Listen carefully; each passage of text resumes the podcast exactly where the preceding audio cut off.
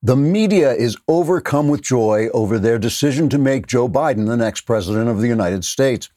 Lying on a velvet divan and sipping a cucumber lemonade and gin while receiving a massage from his pool boy, CNN anchorman Anderson Cooper said, quote, after years of our comparing Trump to Hitler, lying about his relationship with Russia, and undermining even his most beneficial policies, we can at last return to normal levels of civility where I call ordinary Americans teabaggers and no one criticizes me for it. Unquote. Van Jones, meanwhile, was crying in the arms of Brian Stelter, who was weeping on the shoulder of Van Jones, who was sobbing into Brian Stelter's counterpane while Brian blew his nose in Van Jones' souvenir copy of the Green New Deal. And one or the other of them said, at last, we can tell our children that character counts and honesty matters. Not to us, of course, because we work for CNN, but to Donald Trump, because if he could have pretended to have character and honesty like we pretend to, he too could have been an anchorman at CNN. Instead, he chose the darker path of restoring the economy and bringing peace to the Middle East. So we had to assail him with any lie available until we could tell our children that character counts and honesty matters. Because we have to tell our children something, or else they might find out what we really do for a living. The rest of the statement was drowned out by loud wails and nose blowing. At ABC News, George Stephanopoulos said, quote, I am thrilled that the dark center of American corruption has finally passed away from the White House so it can return to ABC News where it belongs, unquote. Stephanopoulos said that having spent so much of his life silencing women, he now felt free to put that talent to use, getting Van Jones and Brian Stelter to stop crying so damn much. Trigger warning, I'm Andrew Klavan, and this is The Andrew Klavan Show Life is tickety boo. Birds are winging, also singing hunky dunky doo. Ship shaped tipsy topsy. The world is zippity zing. It's a wonderful day. Hurrah, hooray! It makes me want to sing. Oh, hurrah, hooray!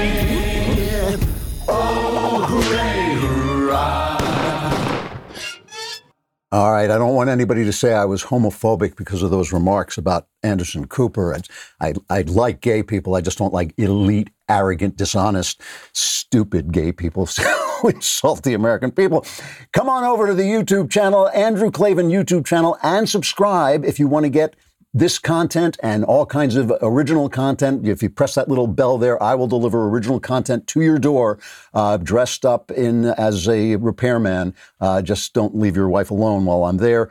And if you leave a comment uh, and it's sufficiently bigoted and disgusting, I will read it on the air uh, because it'll fit right in with the rest of the commentary on the show. Today we have a comment from Mudbucket16. Uh, I sure hope the task force meets diversity requirements. COVID is too serious to not have the best diversity possible. Absolutely the case. We really care uh, deeply about whatever I was just talking about. Uh, Veterans Day is today. I just want to say a great thank you to all the veterans out there. They are every single one of them a hero. I don't care what they did. You know, when I when I very very briefly visited Afghanistan during the first quarter century of the Afghanistan war, uh, one of the things that occurred to me when I arrived in the country, I just I guess got I got to Kuwait and then I went over uh, to the base there and went into this tent it was like 150 degrees. It was hotter than anything I have ever felt.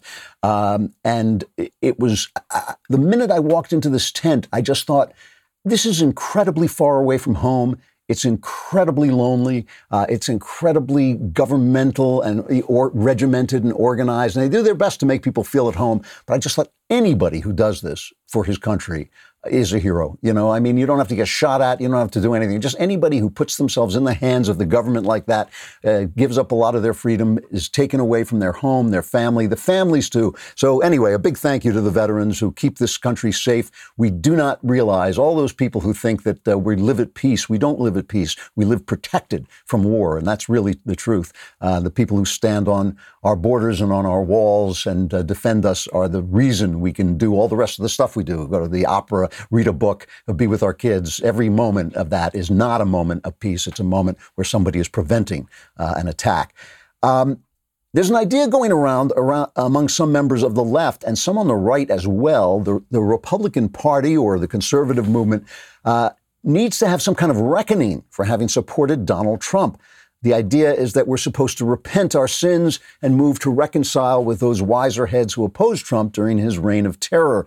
It's a way of restoring peace, like they tried to do in South Africa after apartheid or in Germany after World War II. Uh, we've got the wannabe communist thug Alexandria Ocasio Cortez. She's been calling for Trump supporters to be put on an enemies list. A lot of people are doing that. There's the Trump Accountability Project. A lot of j- people just want to take measures to make sure that Trump supporters are punished or that they never work again. Bret Stephens, the anti Trump conservative columnist for the New York Times, a former newspaper, and I like Bret Stephens, but he wrote a column uh, yesterday, I think it was, saying the conservative movement needed to take stock of its support for this president because of Trump's moral depravity. That's his word. Now, it's very hard for me to respond to all this without burying my buttocks. But in the name of dignity and decorum, let me try. I can only speak for myself, but sorry, not sorry. For the last four years, I've said exactly what I meant to say about Trump, supporting his policies and his pugnacity, uh, even while I sometimes lamented, you've heard me, his rudeness and hostility. For all the talk of his Hitlerian corruption and author- authoritarianism, I fail to see where he damaged anything or oppressed anybody. He obeyed court orders even when they were obviously partisan. He did not turn agencies like the IRS and the FBI against his political enemies like the Democrats did. He did not bug and criminalize the work of reporters like the Obama administration did. And if he lowered the tone of the conversation, the reason was simple. Democrats don't have to be rude. The media is rude for them. Trump restored the economy, appointed excellent judges, began a genuine peace process in the Middle East, raised the alarm on China, brought our broken immigration system to bay, and a lot of other things. And all the rest of it is hurt feelings about his sometimes bad behavior. I cannot yawn hard enough at the notion that those of us who would defend our freedoms by backing a belligerent guy like Trump owe an apology to those who ever so politely want to destroy the First Amendment, the Second Amendment, the Electoral College, and the Supreme Court and take down Israel while they're at it. You want a reckoning? Reckon this. You credentialed morons have made war on ordinary Americans for at least 50 years now. Did you get a taste of your own medicine from Orange Man Bad? Cry more. My leftist tears tumbler isn't half full. That's your reckoning. So I don't know about you. I'm on the computer all day long, all day long. And I'm also kind of naive about it. I sort of think I'm safe. I sort of think it's private. It's not. There are people out there who want to steal your data. You need Lifelock to protect yourself. I'm working from home is always challenging. Hotels are advertising daytime room reservations for guests seeking quiet, distraction-free work environments. But according to the FBI, accessing sensitive information from hotel Wi-Fi poses an increased security risk over home Wi-Fi networks. Hackers can exploit lax hotel Wi-Fi security to steal work and personal data. It's important to understand how cybercrime and identity theft are affecting our lives. We put our information at risk on the internet every day. Lifelock helps detect a wide range of identity threats like your social security number for sale on the dark web. And if they detect your information has potentially been compromised, they will send you an alert. I've gotten them. It's really helpful to know what's going on. No one can prevent all identity theft or monitor all transactions at all businesses, but Lifelock can see threats that you might miss on your own. Join now and save up to 25% off your first year. Go to lifelock.com slash Klavan. That's lifelock.com slash Klavan for 25% off and a free lesson on how to spell Klavan. It's K L A V A N. There are no E's in Klavan. You know, all of this stuff eh, is just what is so appalling about it is that the media, we can see, the media lives in a hall of mirrors, but they can't see their own reflection. They live in this world that's just illusion flashing off illusion. You know, Trump put separated mothers and children, he put babies in cages, and Trump did this, and Trump colluded with Putin, and he did all these things that he never did, or that if he did, they were done before, and they just don't see who they are. And I don't want to become like that. I want to be part of replacing the news media. I really do. I want the Daily Wire. I think the Daily Wire is a major part of that. I want to be part of that, but I don't want to become what they are now. I don't want to be in a uh, in a hall of mirrors where I can't see myself for my own delusions. I gotta, you know, we're gonna do the mailbag later, and so all your problems will be solved. Uh, so you want to, might want to gather your problems around you now, and you know, kiss them on the heads and say farewell to them. But I just want to read one letter I got, and I don't mean to make fun of this letter at all. I understand completely where uh, I believe it's a lady coming from. A lady named Carrie said she appreciated my perspective on episode 991 but I didn't appreciate you taking all hope away regarding Trump and his. I, I said it was a very uphill climb for him to win uh, this kind of idea that the election was stolen. The impact of Biden and the ultra left will not be minor, and it's sad to think that I'm sending support to a lost cause. We needed four more years of Trump. And the argument here is that I shouldn't say what I think is true because it would be better if it weren't true.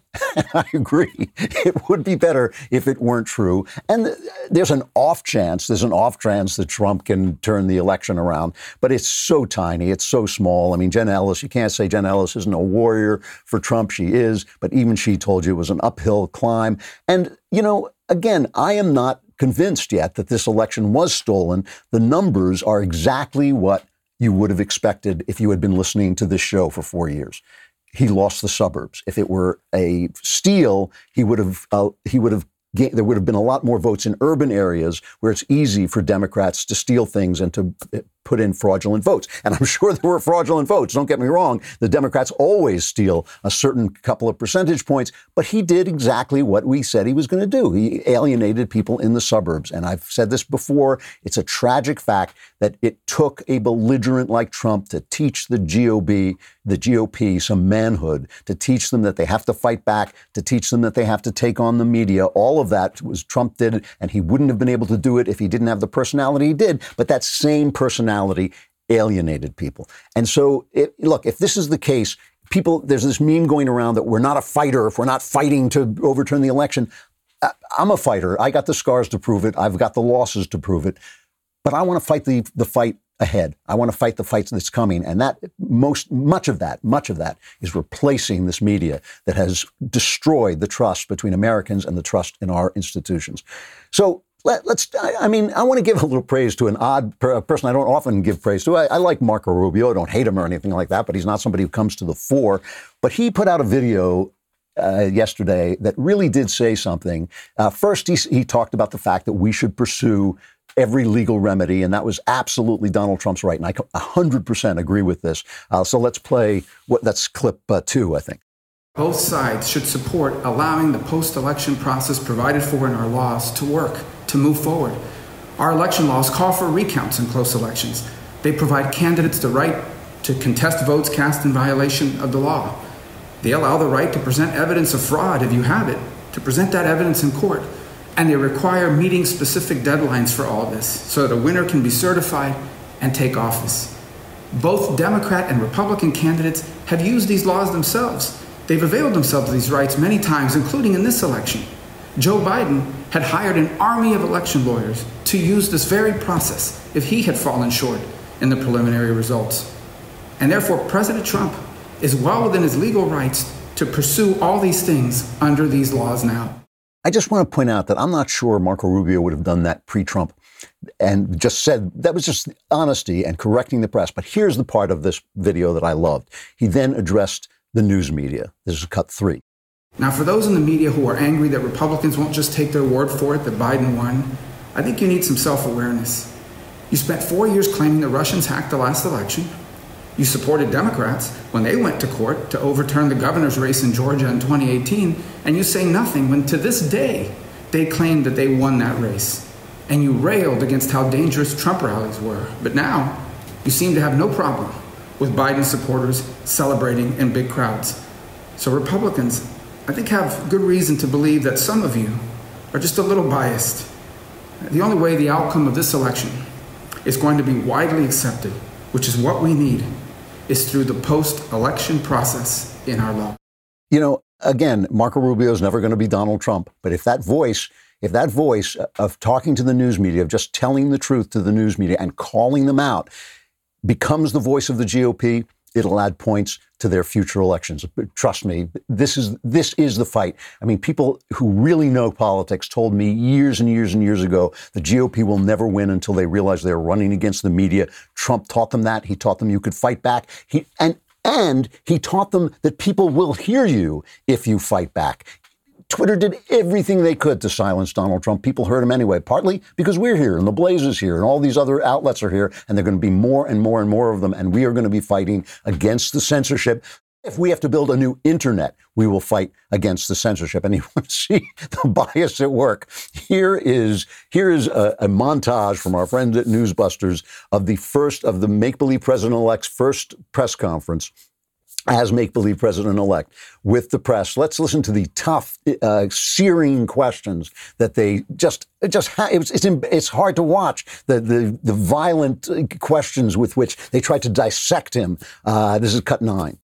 What are you saying to the world leaders who are calling you at this point about the situation here? What options are you considering? How will you uh, move ahead if the president continues to refuse to concede? Do you plan to campaign in Georgia before your inauguration to help Democrats in the two runoff races there as they try to flip the Senate?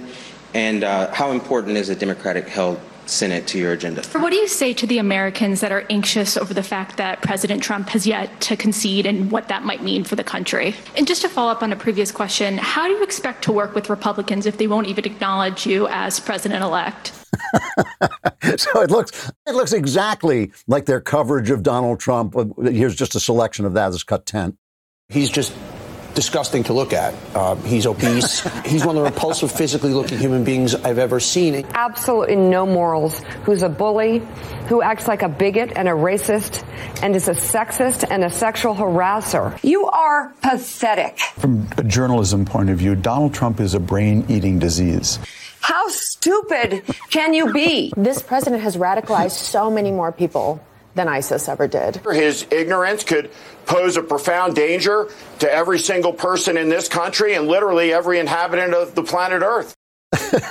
so I love him. And so now CNN's John Berman, he can't figure out why the GOP won't say yes to, to unity. He's like that. You know, talk about a guy living in a hall of mirrors who can't see his own reflection. Uh, here is, is John Berman shocked, I tell you, shocked that the GOP will not rally round uh, Joe Biden as cut six. The president elect of the United States is calling for unity and a collective effort to fight a raging pandemic. The response from the outgoing president? No. The response from the administration? Hell no. The response from Republican leaders in Congress? F no. It's not that unity isn't a priority for them. Unity seems to be the enemy. It will hurt the fundraising. It will hurt the base. It will hurt the runoff elections in Georgia. American security, democratic traditions, the moral fabric of the country, meh, those can wait, maybe forever.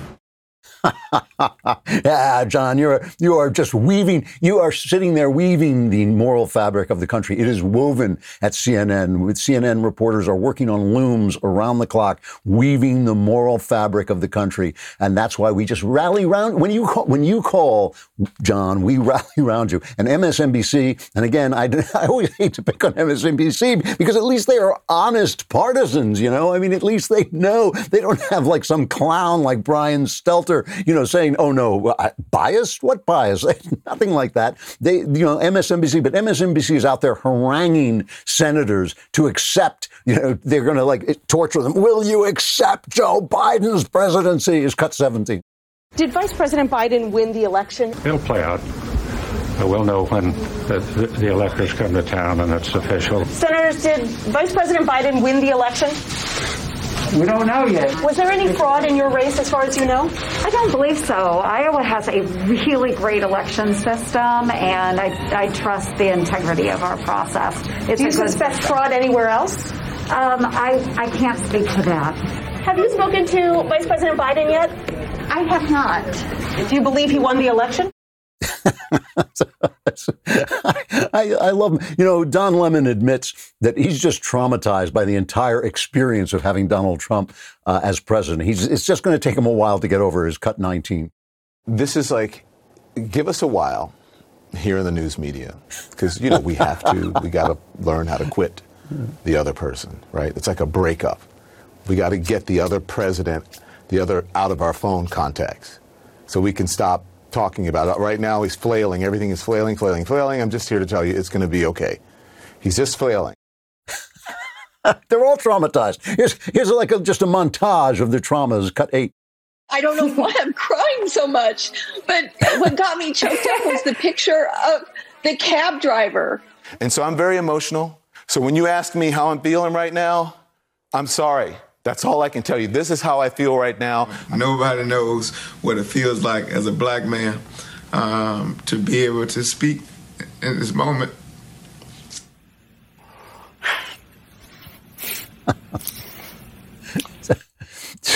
so, I, I laugh at these guys because they're buffoons, and that's funny. But there's one part of this that isn't funny. 70 million Americans voted for Donald Trump, right? That's half the electorate. We- We're a 49%, 49% country. The things are being decided basically on the 50 yard line in this country right now. 70 million Americans voted for Donald Trump. And they're invisible to these guys. They're invisible to them. They do not see them. They were invisible when they were killing themselves with opiates, when they were out of work, when their factories closed. They were invisible to them then, and they're invisible to them now. They're invisible to Stephen Colbert. They're invisible to the New York Times. They're invisible to all those Hollywood guys who stand up and accept the awards they're given and their gazillion dollar contracts and insult them. They're just invisible, but they're not invisible to me, and they're not invisible to Ben, and they're not invisible to Jeremy and Knowles. They're not invisible to a new media that's growing up and that is going to replace these guys. These guys are obsolete. They're out of it. They've lost. They have all, they've already lost. They're walking dead men. They just don't know it. And we will replace them because we see them. We see 70 million people and we see the other people. You know who else we see? We see the people in the suburbs who weren't being spoken uh, to by Donald Trump. So I am genuinely loving my Echelon bike. You guys got it for me because you responded to their sponsorship, so they sent me an Echelon bike, and it is absolutely terrific. It's one of these bikes like uh, where you can use your iPad and get lessons, uh, live lessons, and so and or recorded lessons to help you get through a 45 minute or 30 minute workout, whatever you want to do. I just I just think it's absolutely terrific. Uh, it, nothing feels as good as just feeling ah I've got my work in, workout in for the day. Echelon can get you there. They offer next generation of connected fitness bikes, fitness mirrors, rowing machines. Their all new Echelon Stride Smart treadmill. No matter what your favorite fitness activity, Echelon gives you a fun and challenging workout. Their world class instructors will motivate you. They're great. There's this one girl, Lindsay. I love her to death. She tells me exactly what I got to do so I can get through the workout. It's just it's really fun and exciting. Uh, unlike their competitors, Echelon is affordable for everyone. This is a big deal. One membership lets up to five family members all work out at the same time. And right now, you can try any Echelon fitness equipment at home for 30 days. Go to echelonfit.com slash Klavan. That's E-C-H-E-L-O-N fit dot com slash Klavan. And I know what you're thinking. You're thinking Echelon. Anybody can spell Echelon. But how? Oh, how? Please tell me how. Do you spell Klavan? It's K-L-A-V-A-N. No ease. Just make it look. This is easy. We didn't just come through four years of a div- divisive or divisive. We didn't just come through four years of a divisive president. We just came through 12 years of divisive presidents. They didn't know, the media didn't know that Obama was divisive. And I, I mean this. I talked to uh, left wingers all the time, and they don't realize that Obama was divisive because you're invisible to them. They don't see you. They have set up a communication system where they don't have to see you. The people at CNN, at ABC, at NBC, at CBS, at the New York Times, the New York Times doesn't know you exist. They, they have actually excised you from their scope of view. It used to be that uh, the, um, a newspaper like the, the New York Times had authority because even though they were liberal, they were always pretty liberal, but even though they were liberal, they saw the rest of the country. Now they have all these 20 year olds who were taught at school that the rest of the country is evil and anyone who disagrees with them is racist. Those are the people, they've just become invisible to them, as, as evil people do. You know, I don't take account of what evil people think. Why should I take account of what evil people think? I want to know what the good people think, but they don't see, so they don't see anyone who disagrees with them.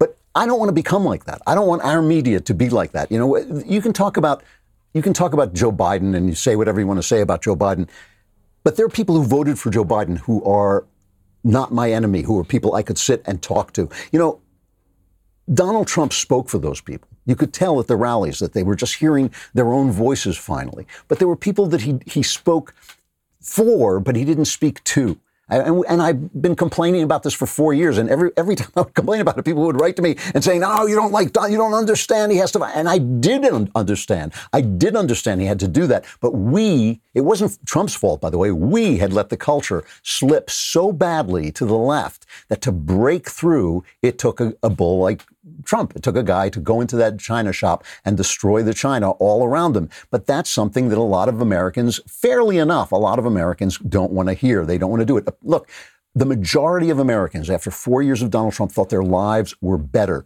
than they had been. They thought their lives were better than they had been, and they still didn't vote for Donald Trump. And that, you know, that's something that I, you know, I saw coming a mile away.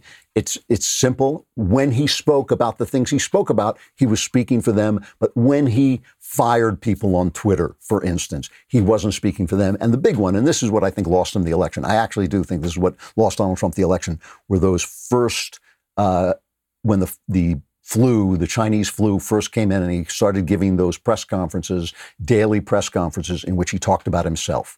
I actually called up his campaign at that point and said, that's got to stop. You, ca- you cannot do that. You can't make this about yourself. Too many people are actually dying because, of the stupid policies of Andrew Cuomo. A huge number of people in New York died. Uh, people lost their grandparents. People lost their parents. And that, and you can't go out and say, well, the press is treating me unfairly. The president can't do that. I think that that was when that kind of tore it right there. If he had come out and been just a little bit more statesmanlike, maybe maybe it wouldn't have been this way.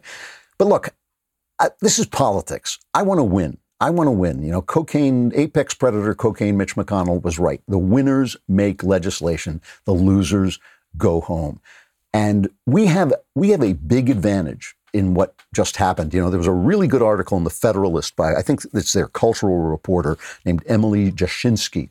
And she made this great point. You know, one of the things I complained about with never Trumpers especially, but with and, and with the news media entirely, is when the people elected Donald Trump, if you didn't like Donald Trump, if let's just say you couldn't stand him, you thought he was an awful guy, you still had a responsibility to say, well, what were the people saying? What were the people saying? And instead, we got Russia, we got this, we got that. And I thought, no, you know, listen to what the people were saying. They sent this, they sent Donald Trump to, to the White House to say something. And the something was two words, one of which I can't say on the air, and the second of which is you. And there's a reason they were saying those things. You have to listen when the people of the United States say that to you because they can, you're lucky if they don't show up outside your window with the guns they've been buying en masse, right? Instead, they were polite enough just to send Donald Trump.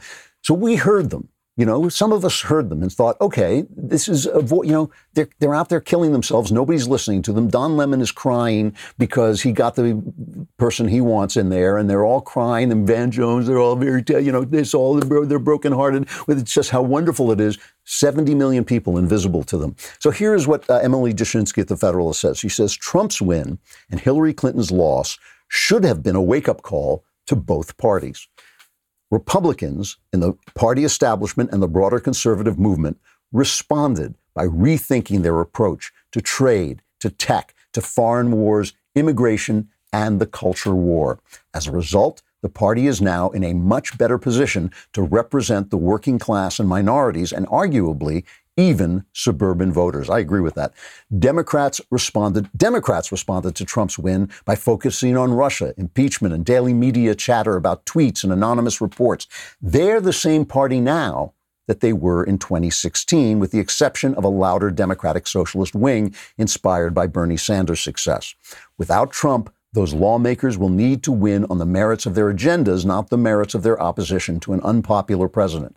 Crucially, the Sanders style newcomers lack all ability to appeal to the working class because of their obsession with identity politics, which is one of the very lessons they should have learned from Trump's win. That is all true. They haven't changed a bit, and we have. We have. We have changed some of our opinions. We, first of all, Trump was just totally right. We made fun of Trump for saying China, China, China all the time. China, China, China was exactly right. We were repelled, some of us on the right, when uh, with his rhetoric about the borders. But of course, the border should be governed by the rule of law and not by the tender hearts of some politician who wants their votes or their cheap labor on the right, as they do at the Wall Street Journal. You know, that all that stuff was just common sense. It was right in front of us. I, I love this meme about Trump separating children uh, and their parents as if, first of all, it wasn't done during the Obama era, but as second of all, a legislature that sits for 30 years and does literally nothing to close our borders or to make our legis- our uh, immigration law sane, and then Trump comes along and starts to try and deal with it. How is it anything that any bad events that come out of that really is the legislature's fault on, on both sides. On both sides, they didn't do anything. They didn't see it coming until Trump started talking about it. They didn't see it coming and they didn't change. So, what are the fights ahead? Well, one of the biggest fights, because this is what I want to know. I want to know okay, here comes Joe Biden. He's going to be president. I, very, very small chance that these law uh, suits will succeed in overturning the election. Could happen. Just saying it's an uphill climb. So, what are we going to be fighting about? Well, one of the most important fights is protecting religious institutions. We saw the hostility toward religion uh, in the uh, flu shuts down, shutdowns where protests were allowed, but church wasn't. And we saw the timidity, the cowardice, the anti-Christian stupidity of our churches in allowing that to happen. Every church should have been open. Any place where they said protests are allowed, but churches must close, churches should have opened. They all should have done a John MacArthur and insisted on it. And I don't care if they wore masks. I don't care if they met outside. I don't care what they did, but they should have met to pray. It was wrong. It was wrong for them to listen to the state because it exceeded this uh, that power to them. But now, and a friend of mine pointed this out. I'm not allowed to say who he is because he doesn't want me to. But a friend of mine pointed this out. But now we have the second Catholic president in our history and he's a Catholic president who has been denied communion at at least one church that I can think of, maybe more, because he has more and more supported abortion up till the age, I think, of 17. I think uh, you can kill your kid until he's 17 now under the Biden rule. And so this guy is going to start to, they keep showing him going to church. The media keeps showing him and going to church. And he comes out his prayer book and he's walking through the cemetery talking to his voters. And and, and the media is going to emphasize what a prayerful Catholic he is while he issues executive orders saying you can kill babies. Okay, so that's what that's one of the things that's going to happen. Meanwhile, the conservative majority on the Supreme Court is all Catholic, and they, for instance, are probably going to return a verdict uh, in that a decision in that Philadelphia case where the uh, Catholic uh, adoption agency didn't want to give foster children to gay kid to gay parents. And they're probably going to say they, they deserve a religious exemption, and Biden's not going to support them. So there's going to be a fight in the Catholic Church, which is one of our most important churches, that we are going to have to defend. And it's going to, you're going to see it also with the Little Sisters of the Poor as Biden brings back, gets, uh, throws away Trump's exception for them so they don't have to support abor- uh, abortion rights. That's going to be a big fight. It's going to be a big fight to stop this racist nonsense that is now permeating every aspect of our society where you have to take classes in how racist you are. We're going to have to fight against that. These are real things coming down the pike that are more important, that are more important than who is in the office of the presidency because you know what? You know who runs the country still?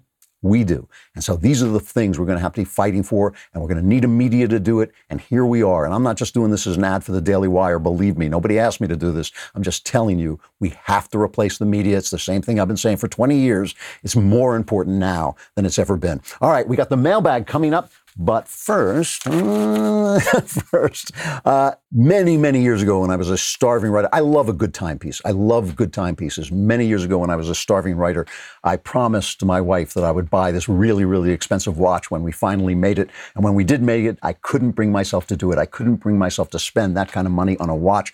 That's why there's Vincero. That's why I'm wearing my Vincero, which you can see because it's a really nice timepiece that doesn't cost a gazillion bucks head over to vincerowatches.com slash Klavan. Do not hesitate. Right now, they're having a site-wide sale up to 15% off anything on their site. They make the good gift, uh, especially with the holidays coming up. And with Vincero, there's no brand name markup, no big time price tags. Their promise to you is simple, solid, well made products you will enjoy wearing. These guys know just how important it is to shop from local brands you can trust. Vincero offers free shipping, 30 day returns, and guarantees your watch for two years. Continue to support this brand as they continue to support my show. Go to V-I-N-C-E-R-O watches.com forward slash Klavan. Take advantage of this sale opportunity and get one of my go-to watches at such a great price. Like I said, these are timepieces you'll enjoy wearing every single day. If you don't, Vincero will make it right. That's their promise. If you don't love it,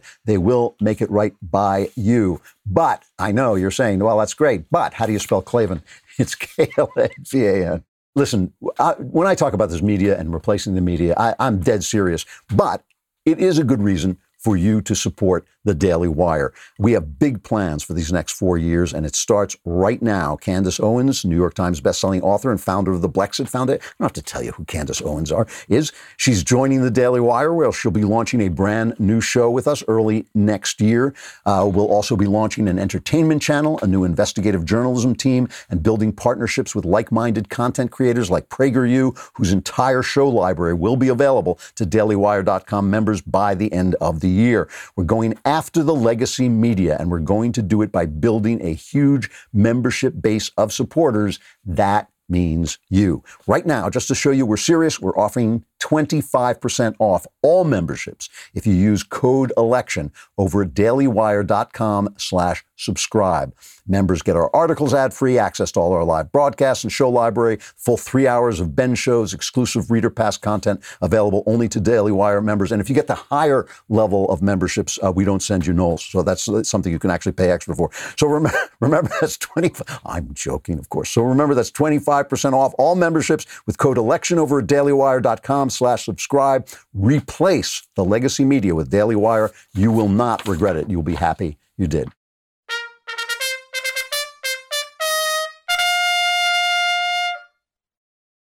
Mailbag. Yeah. Who the hell was that? Just throwing random people in there now. All right, from uh, CR. Greetings, O benevolent bald one. I have for a long time now been walking the middle ground between agnostic and religious. That's interesting. Upon simple self reflection, I can easily determine that there is something beyond ourselves, but I cannot put my finger on what. I am an engineer through and through which makes it near impossible for me to believe in something without some sort of evidence or arrow pointing toward a probable answer. I celebrate the Christian holidays, but I don't necessarily believe in the Christian doctrine, despite its expansive and, in my opinion, often correct moral teaching. My wife is Christian, and wholeheartedly so. This difference between us has been a lingering issue. I have a light affinity for Christianity, though I assume that is due to being an American who believes heavily in the Founding Fathers' philosophy. With that said, my question why are you Christian and not some other religion? And I would like any other advice you have for my situation. That's a really interesting question. Uh, and I like that it comes from an engineer. One of my best friends is an engineer and does believe in God. I don't know if he's a uh, classical Christian or not.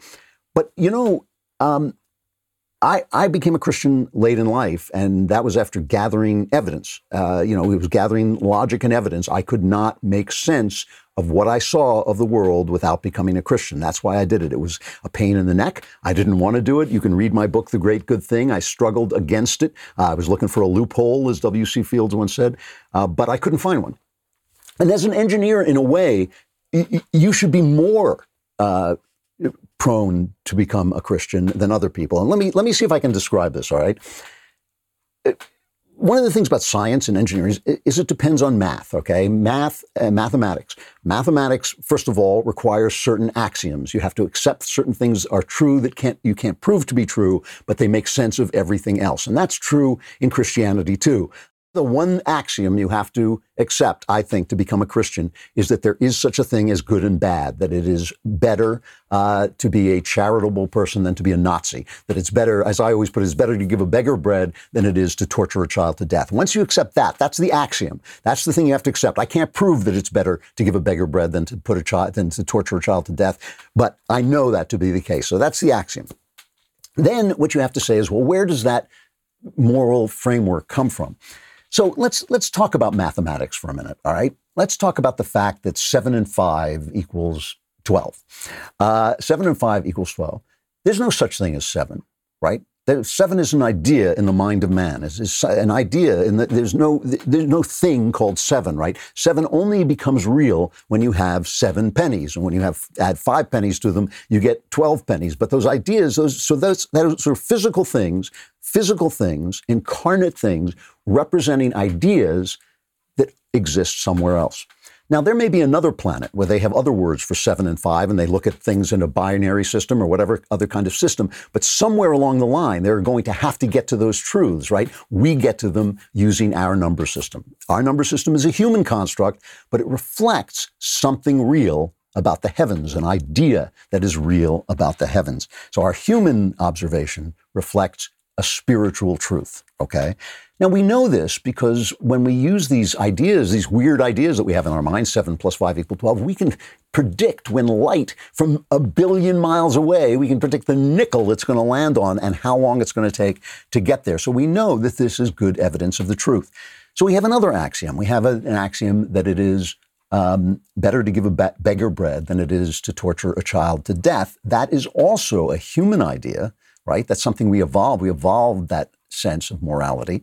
It is also an idea without which the rest of our ideas, the rest of our experience of life makes no sense. We have every reason to believe that we have every reason to believe that that idea is just as true as 7 and 5 equals 12 and that it reflects a moral order that is beyond the physical truth. Just like 7 has no physical reality until it's incarnate in the world, that moral idea is a human idea that reflects something in a spiritual world beyond nature, supernatural. It is above nature, okay? So now you have to think, well, where do that, those ideas exist? Where do those ideas exist? Somewhere they must exist, and they must exist in a mind. I mean, ideas exist in a mind.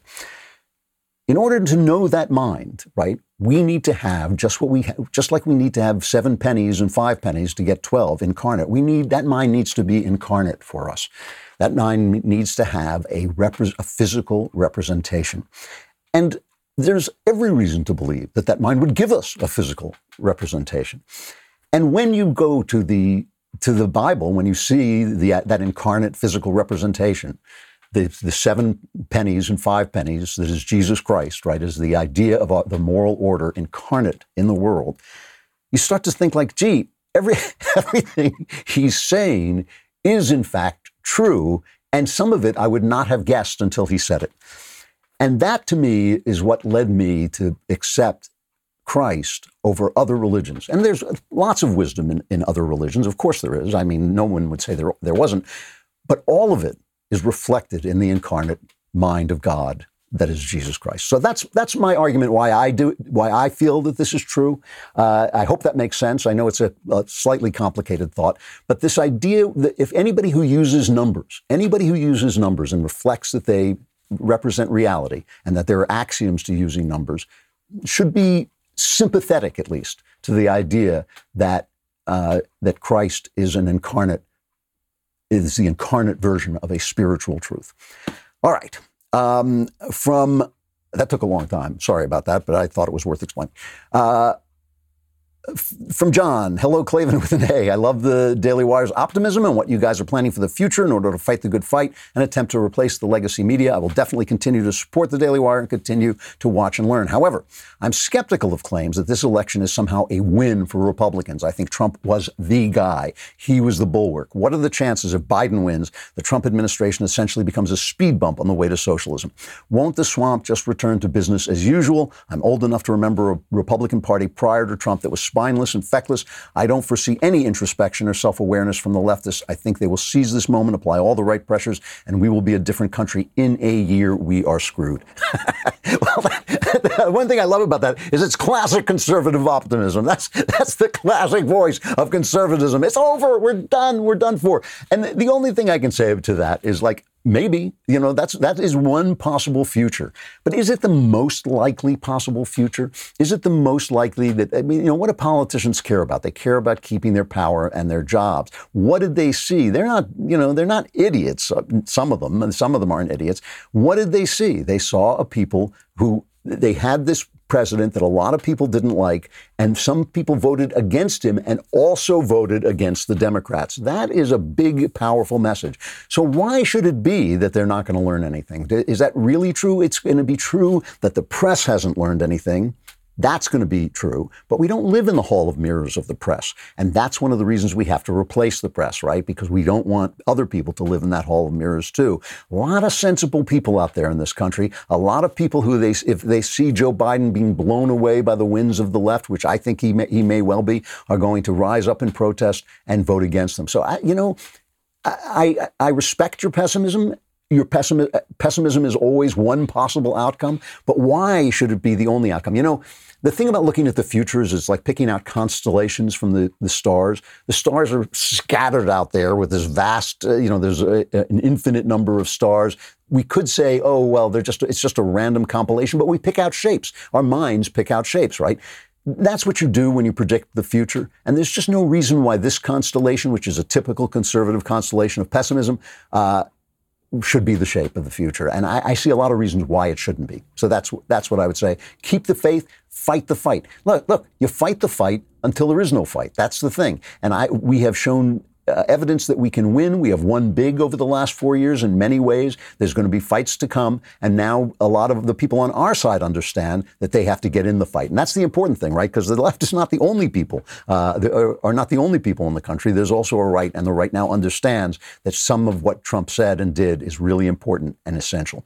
Um, all right, from David. Anyone who believes in the God of Moses and Abraham believes he is omniscient and infallible, forgiving and loving of humanity. So, how can our God allow a tweak as small as a vote count in Pennsylvania to be allowed to stand when it means the abortion mill death factory that is Planned Parenthood will be gearing up like Auschwitz on a new sh- shipment of Zy- Zyklon B?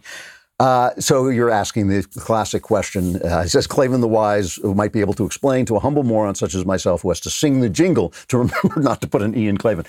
So you're asking the classic question: How can God let such evil exist?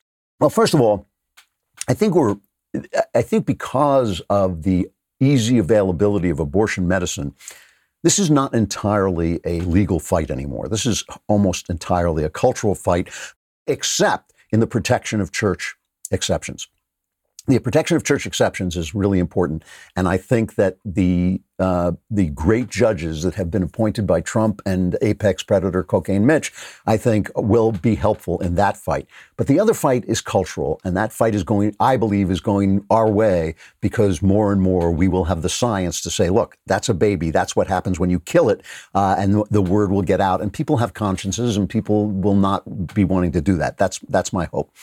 Um, but how can God allow it? Well, think about the alternative. Think about the alternative that God forces you to do what's right, and everything is happy and fun and great, but but you don't have any choice. You have no choice. You can't choose between good and evil. You have to live a life that is that forces you to be good. That's the vision of, of communism. That's the vision of communism. It's not God, but the government will force you to do what's right. You don't have any choices but boy, oh boy, you'll be doing what's right.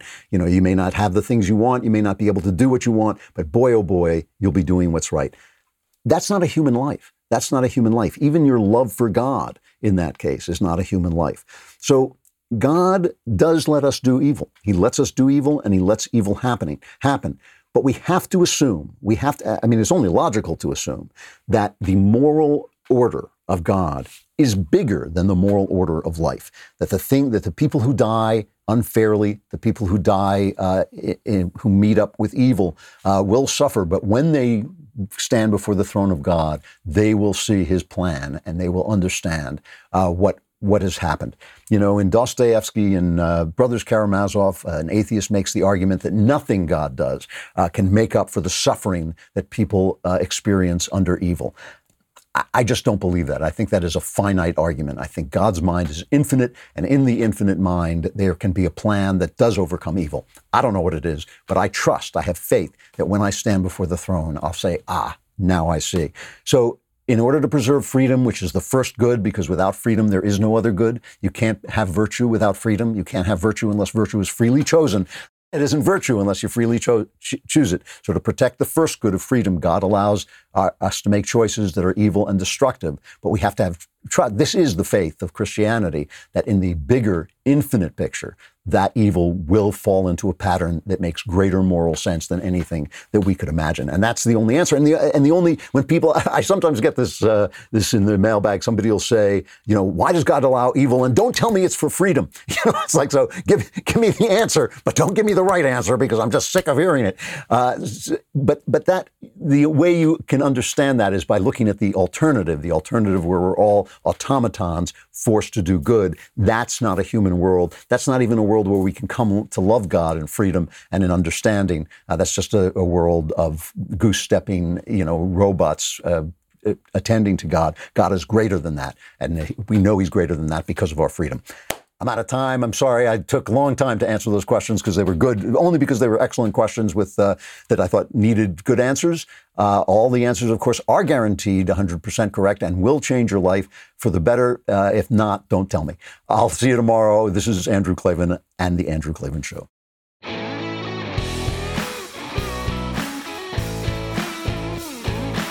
Hey, if you enjoyed this episode, don't forget to subscribe. And if you want to help spread the word, give us a five star review and also tell your friends to subscribe too. We're available on Apple Podcasts, on Spotify, wherever you listen to podcasts. Also, be sure to check out the other Daily Wire podcasts, including The Ben Shapiro Show, The Matt Walsh Show, and The Michael Knowles Show. Thanks for listening. The Andrew Klavan Show is produced by Robert Sterling, executive producer, Jeremy Boring. Our technical director is Austin Stevens. Supervising producer, Mathis Glover. Assistant director, Pavel Wadowski.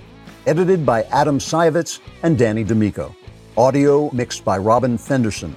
Hair and makeup, or head and makeup, is by Nika Geneva. Animations are by Cynthia Angulo. Production assistants, McKenna Waters and Ryan Love.